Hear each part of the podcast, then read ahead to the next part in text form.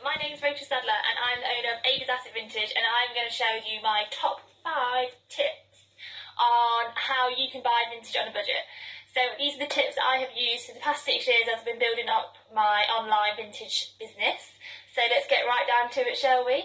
So my first tip, numero uno, is uh, vintage kilo sales. Now these are getting more and more popular now. They're all over the country far and wide.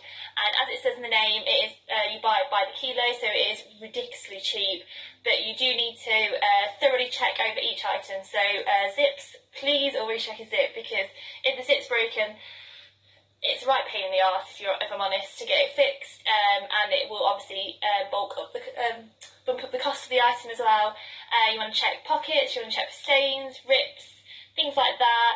Um, if you have bought something from a kilo sale or anywhere that has got a stain in it, check out my how to care for um, vintage clothing video. I'll link it below. That'll give you some top tips on how you can get rid of stains and marks. That's how it's what I use in my shop. Um, so a vintage kilo sale is a really good place to start off if you're looking to buy vintage on a budget. So, whew, sorry, just so excited at the thought of it. the second tip is charity shops. Now, they everywhere. Our high street is full of them now, isn't it?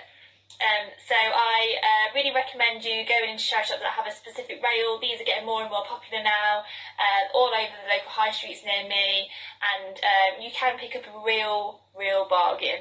Um, you do need to make sure they are vintage. A key way to look at that is looking at labels. Um, you'll always always be able to tell, and certain brands, obviously, if you've not heard of it, it's a good chance it's a vintage one.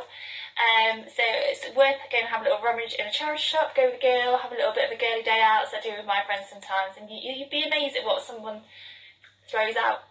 Uh, my third tip is car boots. Now it is April now, isn't it? The sun has been shining for two whole days. Two whole days.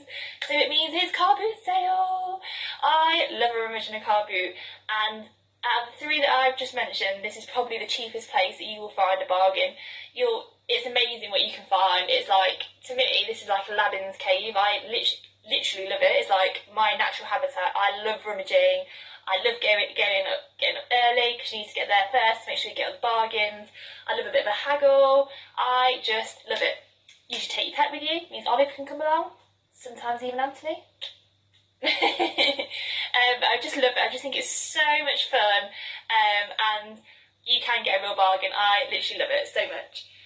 Uh, my fourth tip uh, is um, to look out for sales, and uh, a lot of companies, uh, like my own, will offer you a money off voucher for signing up to their email list. If you sign up to mine, you get £10 off your first order, always really good. And also, if you spend over a certain amount, you probably get free shipping as well. So, um, if you spend over £250 in my shop, I also give you free shipping, so that's a good cost saver. Um, and look out for sales, we also have sales on, so you know, around key sales of like the normal boring shops. you'll probably get grab yourself a vintage bargain then as well.